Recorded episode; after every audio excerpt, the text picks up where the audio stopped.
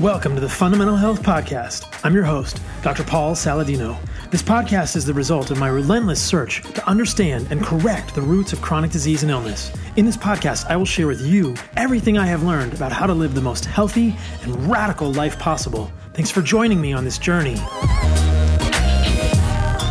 What's going on, you guys? This is the first bonus episode. It's so cool to have been able to go to KetoCon, and I did a talk there and though the slides are not included clearly because this is iTunes and other media, this was a fun talk. It was on my birthday, as you will hear. So it is basically just a bonus episode. I appreciate you all. Thank you for listening. Please leave a review if you enjoy this podcast. If there are things I can do better, let me know. Basically, this episode is sponsored by me. It's just me. So I hope you guys are insiders and you are enjoying the newsletter go to fundamentalhealthinsider.com to sign up. Probably by the time this episode gets released, I will have my new website up, which is carnivoremd.com. The old website will redirect there, but carnivoremd.com is my new website. You should go check it out. All of the work I do is supportable through Patreon. I do see clients in person and virtually, but I produce a ton of free content. So if you guys have questions and you want to be able to ask me those questions, consider supporting me on Patreon. It is Paul Saladino MD. So think about Fundamental Health Insider. I think you guys will enjoy it. FundamentalHealthInsider.com and check out my Patreon, Paul Saladino MD. That allows you to ask me questions without further ado. Straight on to the talk from KetoCon. Enjoy it, you guys. I appreciate you all bonus episode bonus. All right, what's up, you guys? Can you hear me okay? How's it going? How's it going? So, check this out. I woke up this morning and I forgot that it was my birthday. Thank you. Somebody texted me happy birthday and I was like, oh my gosh, today is my birthday which I think is actually a really good thing. It's just a testament to the fact that I've had like so many cool things happening recently. Um, that I've just been so busy with lots of cool projects, and I'm excited to share with you guys some of that stuff. So this is really a brief, a brief tour of the things that have been super exciting for me over the last year of my life, and it's been a whirlwind, and it's it's the most exciting stuff that I've probably experienced in a long time. Um, I did an Instagram post about the fact that I forgot my birthday today. And I just felt like, you know, as I go around the sun one more time, like I just can't think of another year that I'm more excited to experience because I think that this year is just going to be incredible. And there's so many amazing things happening in the world of medicine and health. I mean, this conference is a testament to that. And I think that uh, the carnivore diet is something that's really, really fascinating. So, the title of my talk is The Carnivore Code. And this is the name of a book that I'm writing. So, the subtitle of the book is Returning to Our Ancestral Diet for Optimal Health. Now, this is the kind of stuff I'm going to talk about in this, and we have a lot to cover, so we'll see how it goes. If you guys have listened to me on podcasts, you'll know that I talk ridiculously fast. And I promise I'm not on anything. I just have a lot of enthusiasm and a lot of words. And sometimes they come out of my mouth really, really, really fast. So I'll try and slow it down, and we'll see what we get to, and we can kind of do a choose your own adventure. So I want to tell you a little bit about my story. I've talked about it a little bit, but it's kind of a good context for the whole thing. I'm going to make a postulate about what I think would be the optimal human diet. I'm not going to define what that is. I'm just going to give you things that I think are axioms of any human diet that would be optimal. Because that's really, in my opinion, a fascinating question. How do humans eat to kick the most ass possible? How do we eat to be the best? And I think everybody in this room probably wants to know that because that is ultimately the best cheat code we're going to have. I'm going to talk about the evolutionary origins of the human diet briefly. I'm going to talk about the fact that plants don't love you back in a little more detail. And that's probably going to be the meat of the presentation because I think that in this audience, in the world of keto and ketogenic diets, the concept around that are going to be the most controversial. So I'll try and do them a little justice and provide some arguments there. I'm going to talk a little bit about bioavailability. I'm going to talk a little bit about myth busting. And then I'm just going to say a few words about how to construct a nose to tail carnivore diet. And when we get to the end, we'll see how much time we have for questions. I think if you guys want to know, you know, the meat of how to construct a nose to tail carnivore diet, I've got tons of resources. I've got a podcast called Fundamental Health. We can talk all about that. But the other stuff that comes before it is really what I want to focus on as we go through. So I don't know if you guys know this, but I was a vegan. and I was a raw vegan. in 2009, yeah.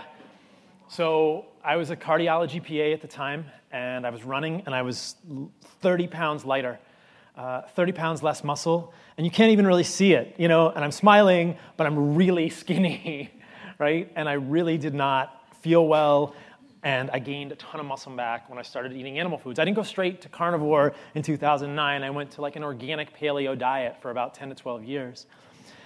But what happened for me in the last year was that I found the carnivore diet, and this is kind of where I am now. So that's the end of my talk, you know?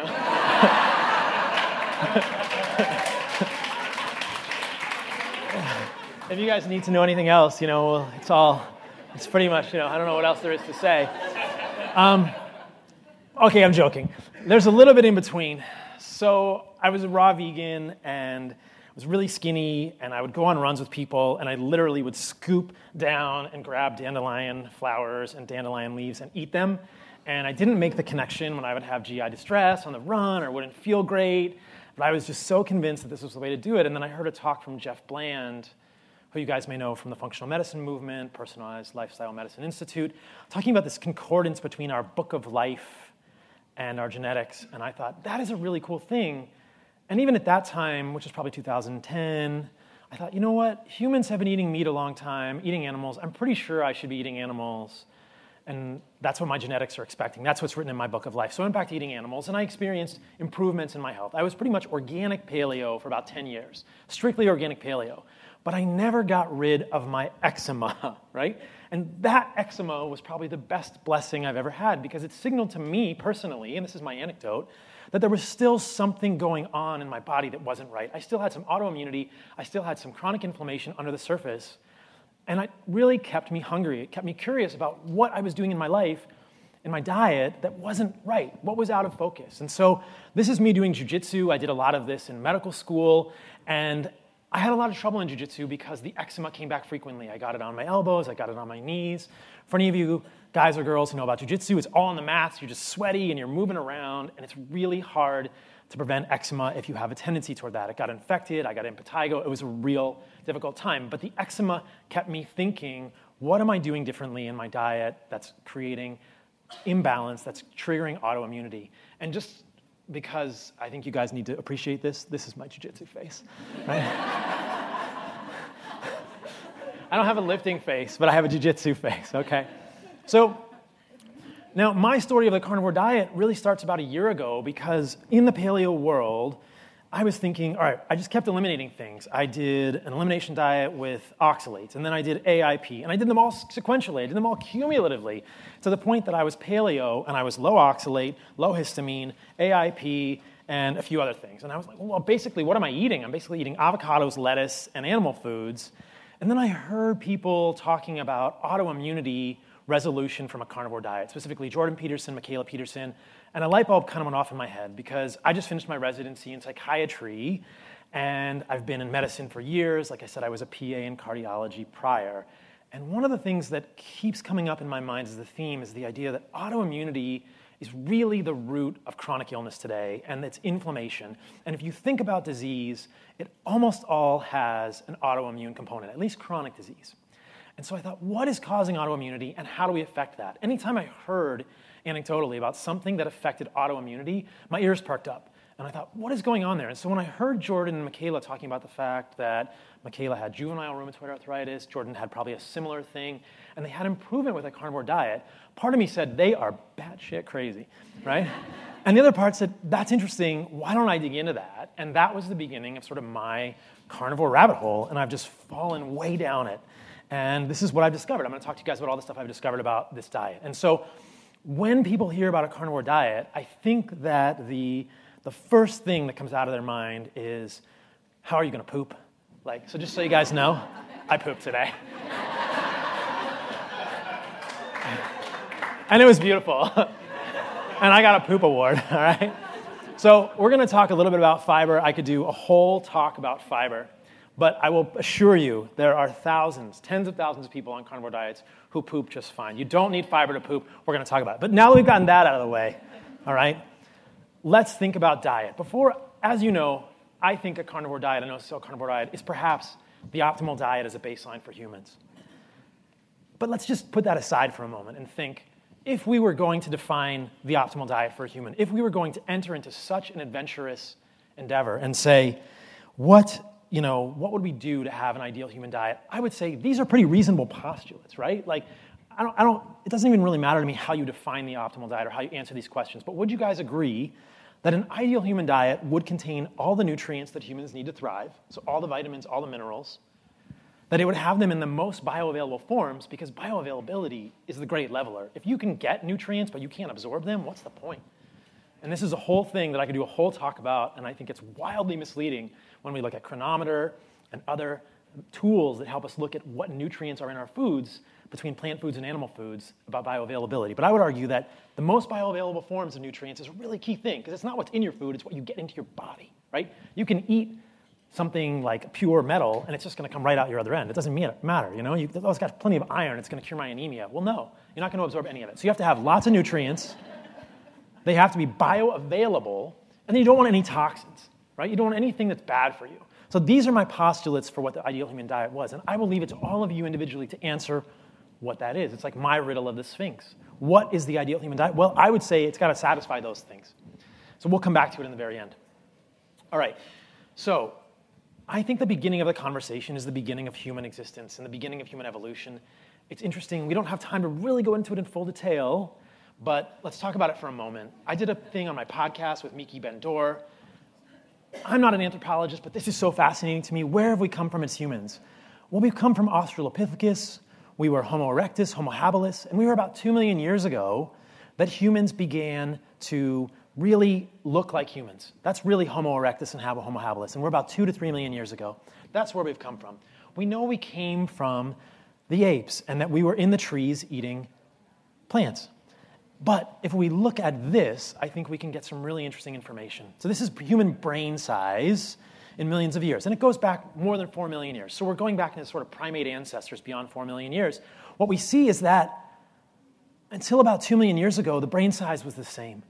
And then suddenly, boom, something happened, and our brains just expanded. And I'm going to take out a, Shawn a page out of Shawn Baker's book when I say this. Shawn Baker's in the back, you guys.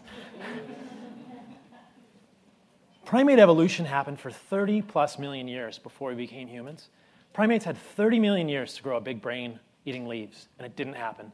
And then something happened 2 million years ago. And I would argue that thing was eating animals and eating all the animal. But there's something magical that happened 2 million years ago. Some people would say, oh, it was the advent of fire.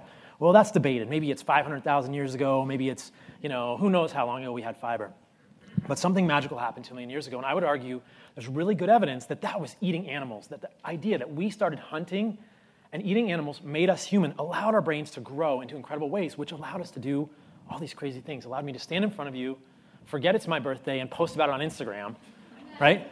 Because I have a reasonably big brain. Now, you'll notice that human brains have gotten smaller, and we're going to talk about that too that they peaked about maybe 10 to 20,000 years ago, and now we're getting smaller brains. So we'll talk about that. But there was a big expansion in the size of our brain, which correlates with the advent of stone tools and evidence that we were hunting.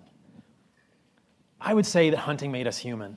And you can pick in this picture who you want. Maybe one of those is Shawn Baker, one of them's me, and one of them's Danny Vega, but you know. we'll see how you do it. I, I just don't want to be the guy. I think the guy wrestling with the bear is Shawn because he's the guy. he's got to be the guy. I'm going to stand. I'm going to be the guy standing in the background there. You go, Shawn. You get that bear. All right. There's really interesting anthropology evidence looking at stable isotope values in Neanderthals and first humans. So now we're fast forwarding to about 80,000 years ago, much more recent. We're looking at Neanderthals, Homo sapiens in Europe, and what we see is that if we look at the collagen, the bones of these peoples, they have really high levels of different nitrogen isotopes. Without going into all the minutiae there, what that suggests is that as we eat more animals, we accumulate more nitrogen. Paleoanthropologists can look at the level of nitrogen in these bones and compare it to other known carnivores at the time, like hyenas. I talk about this in the YouTube that I did with Miki Ben-Dor that I'll probably put on my podcast soon, but it's on YouTube if you want to hear it. Well, what do we see? We actually 80,000 years ago, looking at our collagen, so teeth and bones, had more nitrogen in our bones, more of these isotope, isotopic ratios than known carnivores like hyenas. So there's very strong evidence, and there's a really strong belief that we were actually high level carnivores. And it would make sense, right? Where are the nutrients? Miki Ben-Dor's talked about this. Where is the calories? Where are the nutrients? They're in animals and animal fat. The idea that we were eating zero plants, probably not, but we'll talk about that in a moment. But we were probably getting the majority of our nutrition from animals. And again, this harkens back to the idea this is probably what allowed us to become dominant on this planet, to grow big brains, to get really, really smart. But there's isotopic evidence that we were high level carnivores. We were not high level vegetarians or vegans. Now, plants look really different today. People will say, oh, we probably ate some animals and some plants. Well, I don't know if you guys know this, but that's not what a forest looked like, right? That's not what the forest looked like. And in fact, nothing in that picture, nothing in that picture grows in the wild. It's all been hybridized, and it's bigger, and it's more palatable, but nothing looks like that. That is not what an ancestral broccoli plant looks like. Broccoli doesn't even exist. Broccoli is a mustard plant from thousands of years ago. It doesn't have a big flowering head like that. And those potatoes, those are toxic 80,000 years ago. You can't even eat those. Those are completely toxic. Not pictured in this picture is things like almonds. Again, completely toxic. We've hybridized the heck out of them.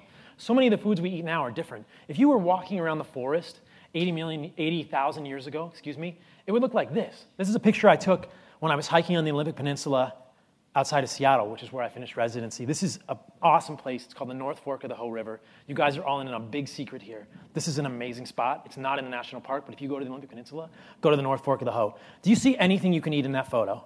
Anything. There's nothing edible there, right? I'm to go up and eat a piece of this fern. I'm to get really sick. There's probably some oxalis there. Well, that's like clover, right? That's, gonna, that's probably to kill me. That's so much oxalate, I'm to die. We're to talk about oxalate too. There's nothing edible in that picture. That picture is not this picture. The idea that our ancestors would have been eating a lot of plants is a little bit crazy when we think about which plants were available at the time. Now, seasonal fruits, possibly. Did they look different than what we have today? Heck yeah. Maybe some occasional tubers. But here's the thesis that I would suggest. This is my opinion, but I think that we were probably survival eaters of plants, that plants are really just survival food. We know we've eaten plants, but I would say that we probably ate animals whenever they were available, and we would eat plants if we couldn't get animals. We would say, oh, crap, we don't have any animals. We better go looking for some tubers.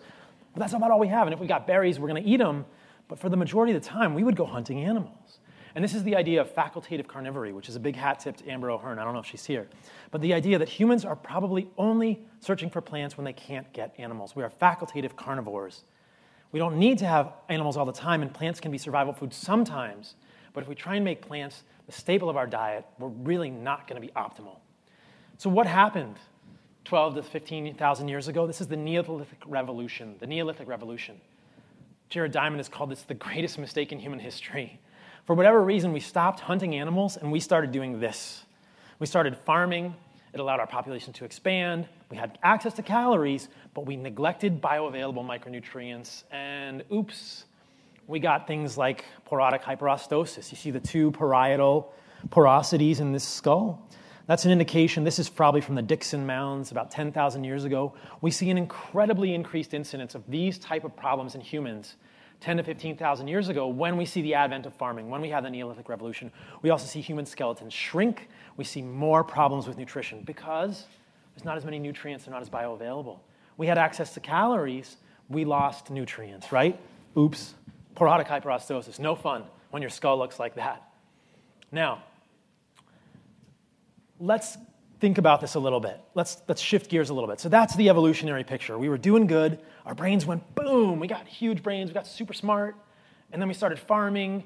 We expanded, but our micronutrient status went downhill really fast. And we had problems with this kind of thing. Now, let's just shift gears and think about plants.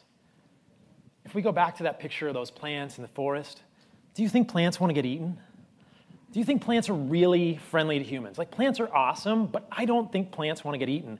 And plants and animals have co evolved for 450 million years. If plants really looked like this, like, you know, you're playing with your broccoli when you're a kid and you're like, oh, I'm the dinosaur, I'm going to eat this broccoli tree, right?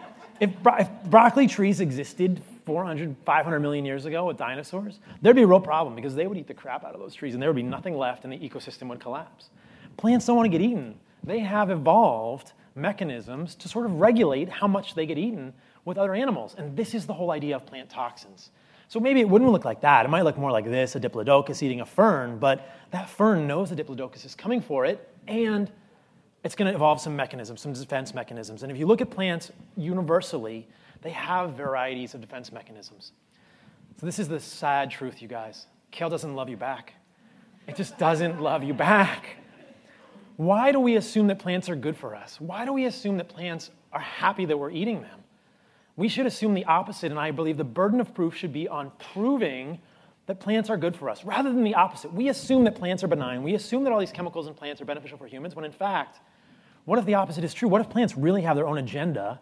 What if plants really just want to make their offspring go and, you know, propagate?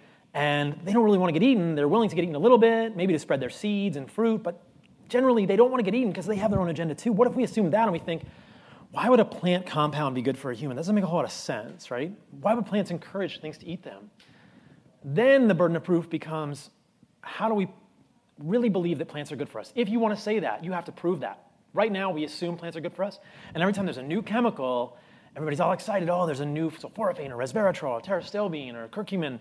We think, oh, this is fantastic. Oh, the plants are just amazing. They're just making these compounds to benefit humans. When in fact, they don't, they're not making the compounds to benefit humans, they're making the compounds to benefit themselves. These are called phytoalexins. They're plant defense chemicals.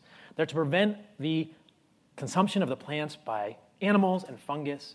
And we, I would argue, have confused the way that they interact with humans. And we'll talk a little bit about that. There's also other plant defense chemicals. We know oxalates are a thing, we know lectins are a thing. We have to be aware that plants have external spikes, but they also have internal chemical spikes. They really don't want to get eaten. So these are examples of phytoalexins. That's resveratrol, pterostilbene, sulforaphane, and a tannin. And these are polyphenolic molecules. Sulforaphane is not polyphenolic, but you can see these phenol structures in the molecules. But these are compounds that plants produce to say, get off of me, you bug, stop eating me. Diplodocus, go away, stop eating me, I don't want you eating me.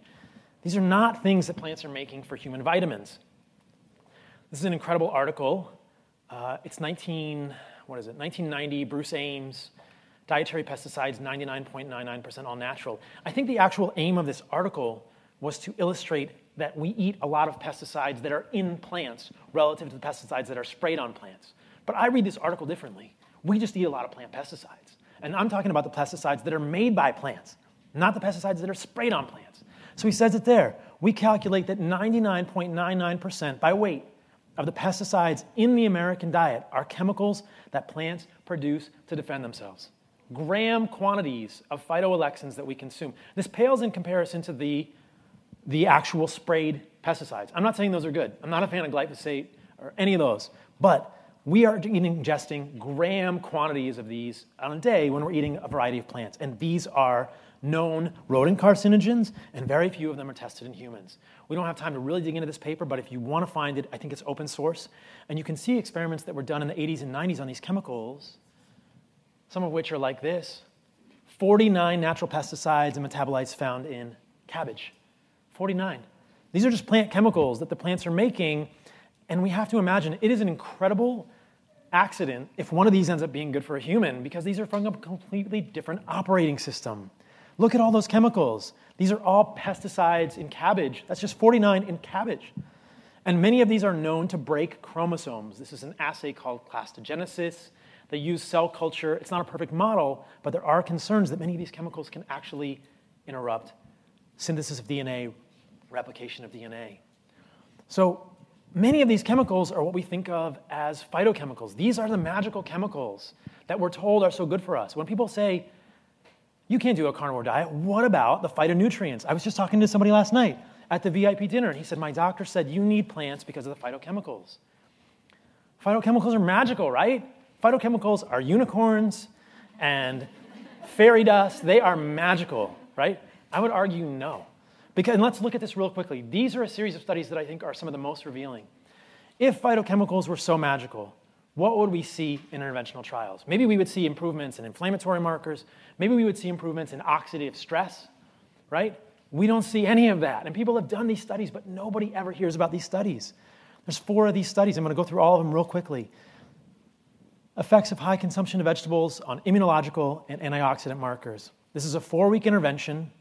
They compared a group with low vegetable consumption or high vegetable consumption. So 800 grams of vegetables per week or 4,200 grams of vegetables per week. And these are not just like, these are not weenie vegetables. This is not like, you know, iceberg lettuce. Jerusalem artichoke, carrots, tomatoes, red cabbage, sweet peppers. You've got everything that people say is amazing. You've got brassicas in there, right? What do you find? no significant changes were detected in clinical, immunological, and antioxidant markers in biological samples. What? How can you? This, these people are eating 4,200 grams, is almost 10 pounds of vegetables and fruits per week. 10 pounds. You don't have any change in your immunological markers or your inflammatory markers? This is wrong. This can't be right, right? Well, actually, maybe these are just unicorn farts, right? maybe they're not unicorns, they're very magical. Another study effects of high consumption of vegetables, same things. Oh, actually, I think I might have re put the uh, same title, but it's a different study, right? This is the same, same kind of idea. Parallel design, 24 day placebo controlled. They're having no vegetables or lots of vegetables. Our results show that after 24 days of complete depletion of fruits and vegetables, or daily ingestion of a pound and a half of fruits and vegetables, or the corresponding amount of vitamins and minerals in a pill, the level of oxidative damage was unchanged in the DNA. This suggests that the inherent antioxidant defense mechanisms are, in humans are sufficient to protect circulating mononuclear blood cells from reactive oxygen species. Wait a minute. You mean that we can just make enough antioxidants? We don't need antioxidants from plants? That's a radical concept, right? No change, no benefit. 24 days, pound and a half of vegetables per day. All right, tooth fairy. Sorry, guys. Are there any kids in here? Tooth fairy's not real. Increasing the vegetable dose is associated with a rise in plasma carotenoids, which means you get plant pigments in the blood, but no modification of oxidative stress or inflammation in overweight or obese postmenopausal women. What? The change during each feeding period increased dose level. Urine concentrations of 8 isoprostane F2, which is F2 isoprostanes, these are a measure of oxidative stress. Serum CRP were not affected by any administered vegetable dose. In this variable dose vegetable study, a dose response for plasma carotenoids was demonstrated without a significant change in oxidative stress and inflammation in overweight postmenopausal women. Okay, I'm waiting. Where are the vegetables? What are they doing for us? Well, maybe they're Sasquatch, right? I don't, I don't, I, as much as it pains me to tell you this, I don't think Sasquatch exists either, guys. This is a crazy study. It's a little bit more complex. They didn't actually intend to study this, but what they did was they removed all the flavonoid containing vegetables from people's diets, and they say in the conclusions the overall effect of a 10 week period, 10 weeks without dietary fruits and vegetables, was a decrease in oxidative damage in DNA, blood proteins, and plasma lipids concomitantly with marked changes in antioxidant defense. That means people got better without some fruits and vegetables. What the heck? So, what are these magical chemicals doing for us? Well, maybe, what about hormesis? People love hormesis. Like, that's always the response. Okay, okay. What about hormesis? Like, what is hormesis? What about, surely they're good for us because of hormesis. Well, I kind of just showed you they're not good for you because of hormesis. Because if you're telling me that they're going to be hormetic, then you should see an improvement in oxidative stress because that's what we're saying these chemicals do. That they're going to raise glutathione levels. That's the hormetic effect. I kind of just showed you they're not good for hormesis, but let's talk a little bit about hormesis because this is such a pet peeve of mine. I would say there are two types of hormesis there's environmental hormesis and molecular hormesis. And I actually think molecular hormesis is kind of a misunderstood term. I think we have incorrectly applied the idea of molecular hormesis, excuse me, environmental hormesis to molecules. We know that in our lives, heat, cold, sauna, exercise, there are things that make us stronger by breaking us down a little bit. But I would argue that the molecular hormesis doesn't really hold up to the same sort of intellectual scrutiny. It's a little tricky, right? But the idea is a small amount of a poison makes you stronger. Or does it really? Well, how does hormesis work? Most hormesis works through what's called the NRF2 pathway in the liver. Without getting too granular, it's a pathway that responds to oxidative stress, right? Now, when we eat sulforaphane, when we eat a lot of these phytochemicals, these magical Sasquatch unicorn fart phytochemicals, they activate this NRF2 pathway and we get more glutathione. And people say, look, we proved it. We proved it. We're done. We got it. Sulforaphane makes you have more glutathione. That's, it's magical, it's unicorns. Well, is that really what's going on here? Because this is an antioxidant response pathway. The reason it activates that is because it's a molecular stressor, because it's an oxidative stressor. And there are two problems I have with this. Number one, we don't really need sulforaphane to have anti- adequate antioxidant defense. And number two, there are lots of other chemicals that activate, whoa, sorry, lots of other chemicals that also activate the system. Would you guys say that cigarette smoke and smoked meats are hormetics? Because if you, if you don't, then you got to know that both of these also activate the NRF2 pathway. These are both oxidative stressors, and both of these activate the NRF2 pathway. So nobody says, take your cigarette today and eat some broccoli. and that's an oversimplification, but in some way, at a molecular level, it's very similar. So here's the data lung exposure and glutathione. Cigarette smoke exposure initially decreased. That's extra, lymphatic fluid. Glutathione levels is GSH by 50%, but within two hours, glutathione levels rebound to three times basal level and peaked at 16 hours with a six-fold increase over repeat exposures.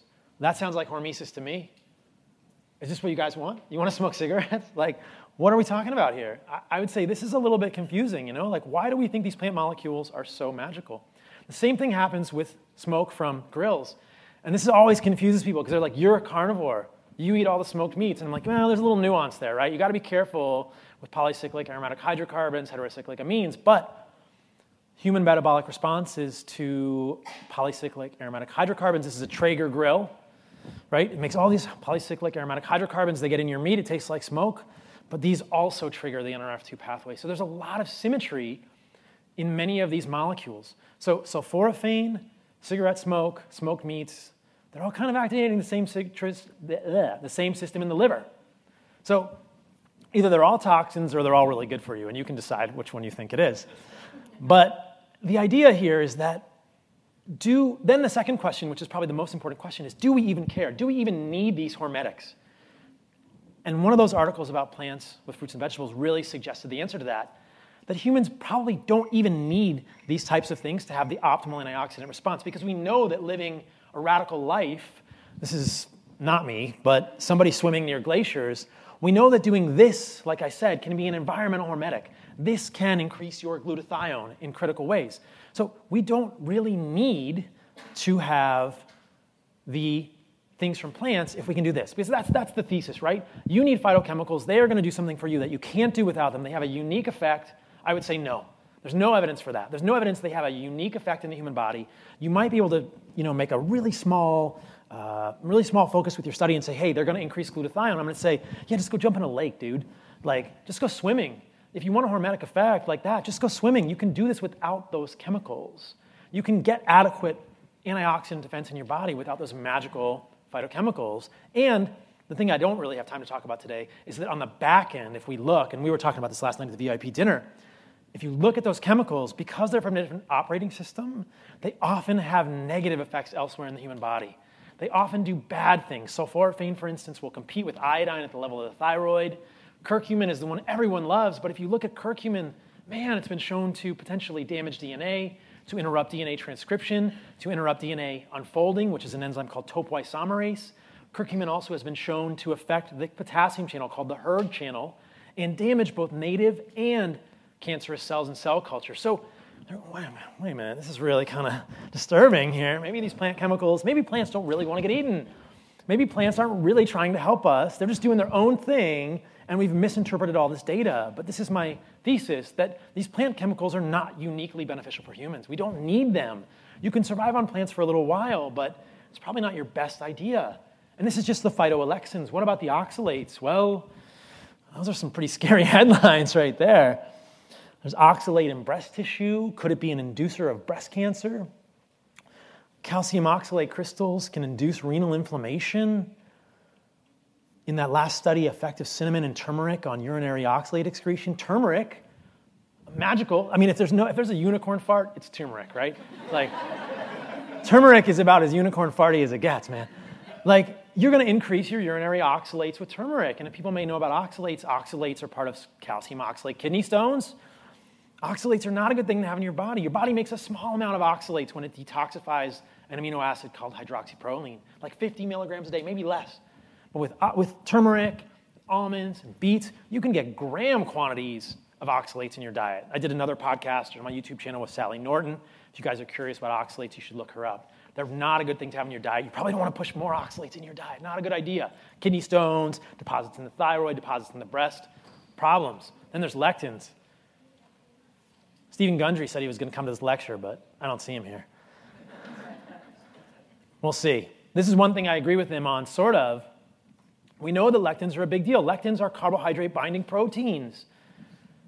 And the lectins in plants don't really play well with the lectins in animals because we're from different operating systems and they cause all sorts of problems. And people know this.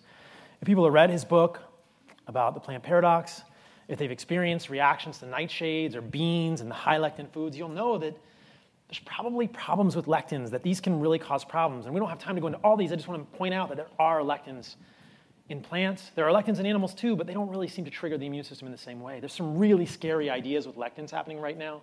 Paul Mason gave great talk where he talked in detail about this kind of thing.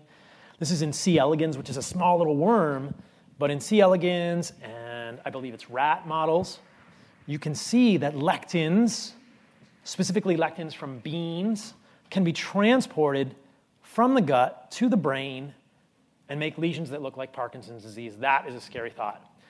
Interestingly, if you see the last sentence here, oh, I didn't think I put it in there. Oh, yeah, a recent Danish study showed that vagotomy resulted in 40% lower incidence of Parkinson's disease over 20 years. That's an epidemiologic finding, and that's severing the vagus nerve, which is a nerve that goes from the stomach to the brain. But they noticed that that's probably how the lectins were traveling in these C. elegans worms, that these lectins were actually moving from the gut to the brain, potentially through the vagus nerve. And epidemiologically, when they cut the vagus nerve in patients or people in, Dan- in Denmark, they had less Parkinson's disease. So this is a scary thought.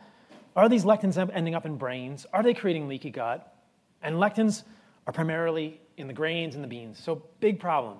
We talked about bioavailability, the idea that phytic acid, present mainly in staple foods, a strong negative effect on zinc uh, absorption from composite meals. Also affects calcium, magnesium, manganese, any divalent cation. So, if you go on Cronometer and it says that your broccoli has a lot of calcium, no, you're not absorbing it. You're not absorbing the zinc.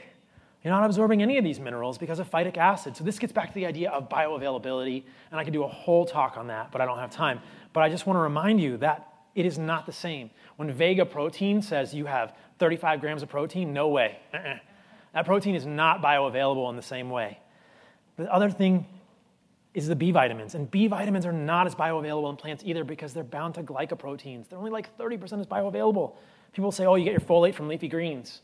Well, you'll also get a big dose of oxalates, and you're only going to absorb about 30% of the folate in there relative to folate in animal foods because of this binding to glycoproteins. And this goes back to a concept that I've talked about before that animals and plants are really different operating systems. We got Mac and we got PC, and you guys can decide which is which based on your preferences. But I'm going to say humans are Macs because I like Macs. It, it, it didn't fail me today. And so when you eat from a different operating system, you get real problems, and it doesn't really work well. And that's what we see with the bioavailability. I just want to illustrate this with something called the Rotterdam study. We're talking about K1 versus K2. K1 is phylloquinone, K2 is menaquinone. There's multiple types of K2, MK4, MK7, MK11, depending on the length of the side chain of the, of the molecule, right? Now, what do we see in this study? This is epidemiology. The relative risk of heart disease mortality was reduced based on the intake of menaquinone. So the more vitamin K2 they had, the less coronary artery disease they had. The last sentence is probably the most important to me. Phylloquinone intake was not related to any of the outcomes. Vitamin K1 is in plants, doesn't occur in animals. Phylloquinone intake not related to any of the outcomes. Vitamin K2, the more you eat, at least in this epidemiology study, which is pretty profound, the less coronary artery disease you had. Well, whereas vitamin K2, it's in everything that kills you eggs, muscle meat, liver, right? These are going to give you heart disease for sure, right? Except they have vitamin K2, which probably prevents it. Because vitamin K2 will tell your body where to put the calcium in your body. So plant molecules are not the same as animal molecules, and you have to convert vitamin K1 to K2. And I'm actually very skeptical of the medical literature that would suggest there's any unique role for vitamin K1 in the human diet. That's a whole thing for another day. People will say that you need vitamin K1 for clotting, and I would say, nah, you're going to use your vitamin K2 to do that I'm not convinced of any unique role for vitamin K1. So get your vitamin K2. You're going to be way healthier. Plants are not equal to animals, different operating systems. We don't have a ton of time to go into these. The myths red meat is going to give you colon cancer, red meat is going to cause your heart to explode. We already talked about you need fiber to poop and have a healthy gut microbiome. I'll say a few words about this. I'm about to go over. We'll see. Red meat and cancer. Are you guys familiar with the IARC monograph? This came out in 2018. It's why everyone thinks red meat is going to cause cancer, right? It's, an, it's a meta analysis, so it's a study of multiple epidemiology studies. There's 14 epidemiology studies in here. And the, the, the outcome of the study was that red meat is a type, is a class two, it's a class 2A recommendation, meaning it's a probable carcinogen. Well, how did they arrive at that? If you look at the 14 studies in here, eight of them, there was no association, no association between red meat and cancer. Wait a minute. That's, uh, I'm not a mathematician. That's more than half, right? More than half of the studies in this, no association between red meat and cancer. None. Five of the studies, non statistically significant small association. One study, statistically significant association between red meat and cancer. So this whole decision is based on one statistically significant thing out of 14.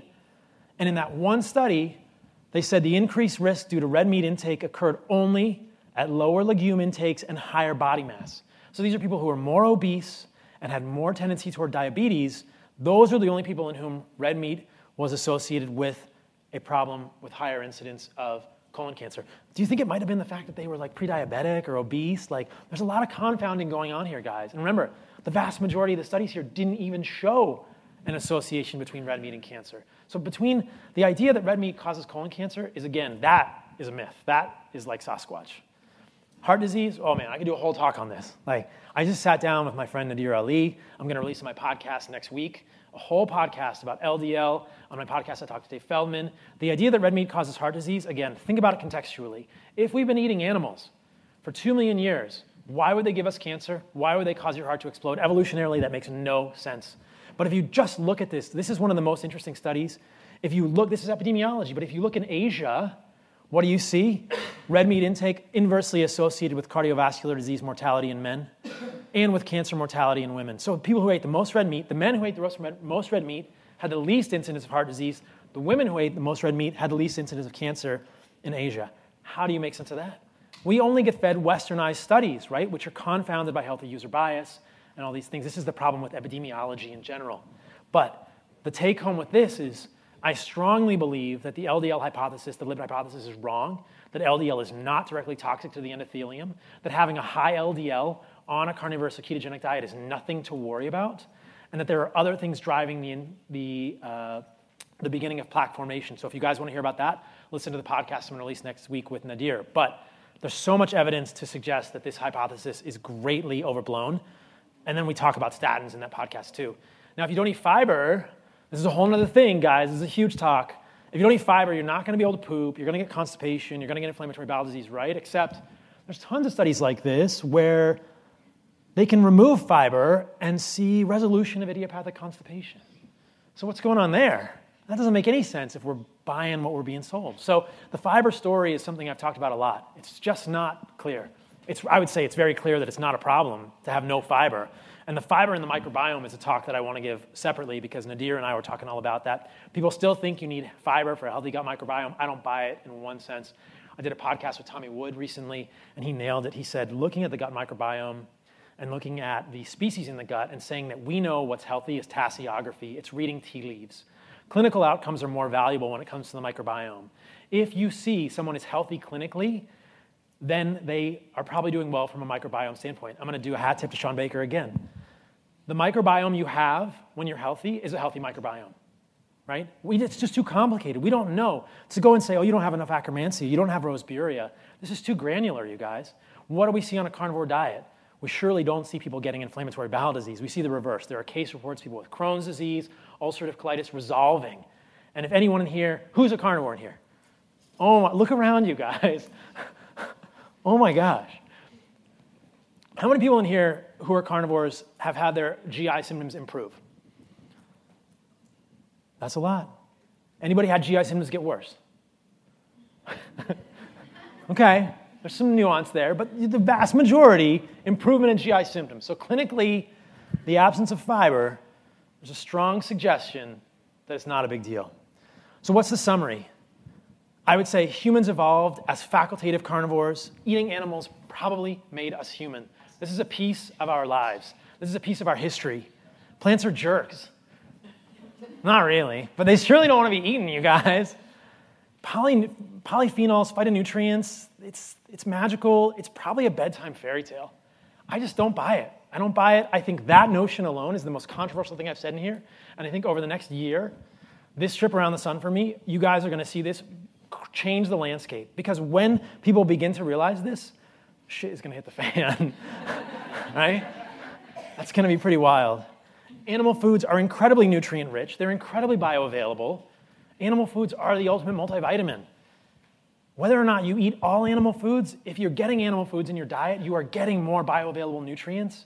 And we know that micronutrients are what create quality of life and longevity. You can get calories to get to tomorrow, but if you want to live well, you need micronutrients. You don't want parotid hyperostosis. You don't want a spongy skull. And eating animals will not give you cancer or heart disease, and you don't need fiber. Now, let's just think about, let's return to the postulate. Animal foods, I would say, are the most nutrient rich foods. This is my opinion. You guys can make your own. I would say animal foods, clearly the most nutrient rich foods. I don't like the wording nutrient density, but I like to think in terms of presence of nutrients, there's no comparison between plant and animal foods. Animal foods are the most nutrient rich foods on the planet. They're all highly bioavailable. They basically look like us, they're from the same operating system and they don't contain toxins or anti nutrients. There's a little bit of nuance there in terms of how you cook them, do it responsibly, but I'll let you decide what the optimal human diet consists of. You guys know where I stand. Like, if we accepted those things, I think a carnivore diet is really reasonable and a good option. Now, how to be radical, I don't have time to really go into this. This is how I construct a carnivore diet. You have to think about fat protein ratio, eating organ meats, thinking about your electrolytes. And I just want to say a word about how to be carnivore ish. I don't think we all have to be completely carnivorous, but I think that the takeaway for people is that eating animals will give you more nutrients and you will avoid more plant toxins. We are, in fact, facultative carnivores. We can eat plants if we need to, but just realizing that when you incorporate plants, do so mindfully, and the more of the well raised animal foods you get, I think the better you're gonna do. It's like a straight line, or I mean, that's how I construct it, a straight line. The more well sourced animal foods you eat, the more you're gonna kick ass, right? You don't have to eat all of them all the time if you don't want to. Some people do, a lot of carnivores in this room, but knowing that you can eat plants sometimes is fine. Just be aware of which plants are more and less toxic, oxalates, lectins, etc., particular phytonutrients, actually phytotoxins that you might be sensitive to. So I like the idea of being carnivore-ish. You know, you don't have to be fully. If you want to do it, you can. It's doable, but you know, there's a continuum there. And I think the more animal foods you eat, the better you're going to do. If you guys want details on the other stuff, I've got tons on my social media. You can talk to me afterwards. I do a podcast. I talk about all this stuff. I did a recent podcast with the Bell brothers. I saw Chris Bell. He just walked out. I did a podcast on his podcast with his brother. It's called Mark Bell's Power Project. We talked about fat to protein ratios. I always talk about eating organs. I love them. I think they're full of important nutrients. Electrolytes are important to consider. If you're not doing well on a carnivore diet, if you're not doing well on a ketogenic diet, you need to think about salt and other electrolytes.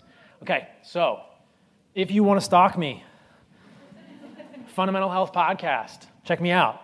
Paul Saladino MD is my website. Soon to be Carnivore MD. I'm just going for it, you guys carnivoremd.com. It's coming soon. My book is called The Carnivore Code. It's going to be out in a few months. Wait for it. It's going to be hot. And I'm doing a cookbook, Carnivore Code cookbook. It's going to be amazing. And I have a newsletter, which I keep renaming. Right now, if you want to get on my newsletter, it's called carnivorecodecollective.com. You can sign up for my newsletter there. I'll send you one out whenever I get around to it. It'll probably be later this week, but I've been super busy. So busy, I forgot my birthday. Carnivore Code Collective. That's me. Thank you guys for coming. It's awesome to see you. All right. That is all for this week. Thank you for listening to that talk. It was super fun to deliver. As you know, that is the title of my book, The Carnivore Code. In fact, the full title of my book is The Carnivore Code Unlocking the Secrets to Optimal Health by Returning to Our Ancestral Diet. How badass is that? It's amazing. I'm working on cover designs. It's going to be amazing. So, this is a bonus episode. I appreciate you all. Please leave me a review on iTunes if you like this podcast. Help me reach more people. FundamentalHealthInsider.com to sign up for the Insider, where I release all kinds of cool stuff. Support me on Patreon if you appreciate my work. And if you do support me on Patreon, you get the opportunity to ask me some questions. It's really hard to answer questions on Instagram and via email, but Patreon gives me a little bit more sustainable forum for that. So check that out. That is Paul Saladino, MD. All right, you guys, till next week. We'll talk to you in the future. Stay radical.